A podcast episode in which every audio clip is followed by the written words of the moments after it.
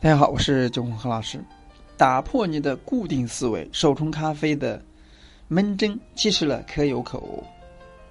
一般常见的说法呢，与网上得到的资料，当然还有我们咖啡工坊自己的文章，几乎了所有的这内容呢，都会一面倒的告诉你，对于手冲咖啡来说呢，闷蒸是至关重要的一个环节，闷蒸没做好。所有后续的环节的都会失衡，但只要闷蒸成功了，一杯咖啡基本上就不会太难喝。那以前呢，我也是这样自信、相信，认为在前几年照着书玩的时候呢，书上怎么写，我们怎么认定；而网上人们怎么说，我们也跟着点头。然后呢，拿自己依照画壶、比葫芦画瓢的成功经验，原封不动的告诉你们。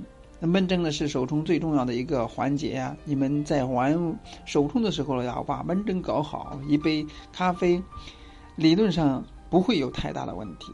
但事情真的是这样吗？从这几年跑咖啡馆过程中发现，每家店呢在焖蒸的时候的手法都不尽相同。有些店呢像水龙头漏水那样滴啊滴好好久，而有些店呢焖蒸时间呢拉得很长。到你无法想象，过程还上盖子，好像怕味道跑掉那样。也有一些店呢，根本不做焖蒸，极小极小的水流，绕着绕着，慢慢的就开始加大水柱，一注到底。而知名的国际连锁品牌手冲咖啡呢，则是象征性的焖蒸五分钟，五秒。那么闷蒸还是会是重要的前提吗？而本人觉得呢，其实呢不然，焖蒸呢对某些技术层面的来说呢，基本上已是个可有可无的存在了。对于目前比较常见的说法呢，一般呢把焖蒸这个阶段呢定义，定出这样的定义：要给固定的水量，比如说粉量的一到两倍，注水后粉水发展到一定阶段，大约是十五秒到四十五秒，这样的说法，基本上。没有太大的问题。如果说你只向固定的粉，呃，烘豆店拿豆子的话，就按这样的固定的焖蒸程序就可以。但如果说你喜欢到处跑馆子买豆，偶尔在网上下单买咖啡豆，回家练习的时候了，这种固定参数，是的，闷蒸了很快就会让你冲煮遇到瓶颈。在撞过几次南墙的时候了，我归纳了以下一些想法。给大家分享一下，第一是焖蒸的水量没有固定值。深烘的咖啡粉呢比较会吸水，而冲煮的过程中呢会吸附比较多的热水。如果说以咖啡豆都能够吸到水的为前提，那么相较于浅烘的豆子，深烘的豆子啊焖蒸的时候呢需要热水量就要多一点。那我们在进行焖蒸的时候，水量应该看豆子对水需求。不应该有一个固定标准，一体适用。第二是闷蒸的时间没有固定值，以风味发展的目标来看呢，基本是烘豆师对于主要风味的表现上，在冲煮时候利用闷蒸时间长短来调整整杯咖啡风味平衡点，接着才会延伸到后期的几注注水，所以。焖蒸没有固定的时间，主要还是要回到熟豆烘焙时风味设定和最终的冲煮目标来看。时间上变相当然不是一个固定参数。第三是，甚至连焖蒸本身的存在都是可有可无的。有些手法呢会在冲煮的尾段加大注水的水量，或者说直接注。冲注滤纸的边缘，利用催促不足的咖啡液来拉开尾韵和整杯咖啡的风味层次。那么，那那些催促不足的咖啡只能在冲煮的尾段注入注入吗？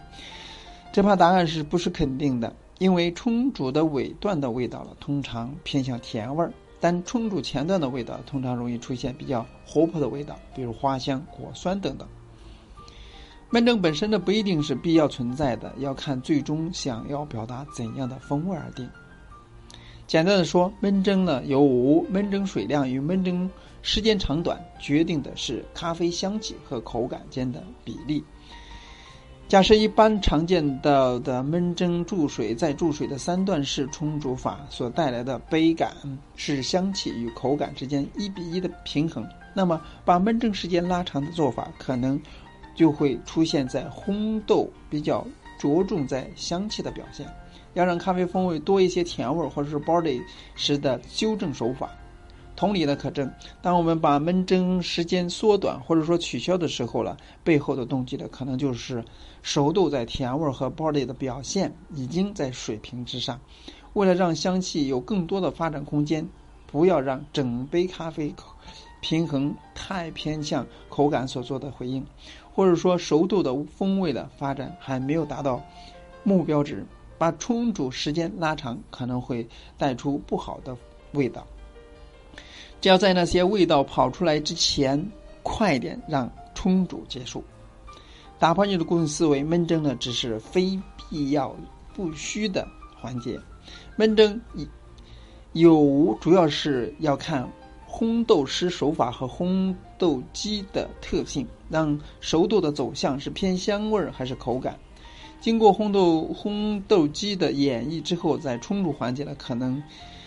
呃，再做些怎样的修正或者强化？焖蒸呢，只是冲煮手法上的一个必须、非必须环节。所谓的完美的焖蒸和焖蒸有没有成功，要从最后喝到的咖啡去回推和归纳。而对于手冲来说呢，所有的操作都不需要太固固着在表面的树枝上，因为一切皆有可能。所以，通过以上的表述呢。手冲的变化参数包括这个因素呢太多了，所以在手冲过程中呢，只要用心找出自己的味道，在不断反复的实验过程中，才是正确的道路。那希望给大家有所帮助。更多资讯可以添加我私人微信，然后呢加入探讨社群。今天呢就到这里，咱们下次再见。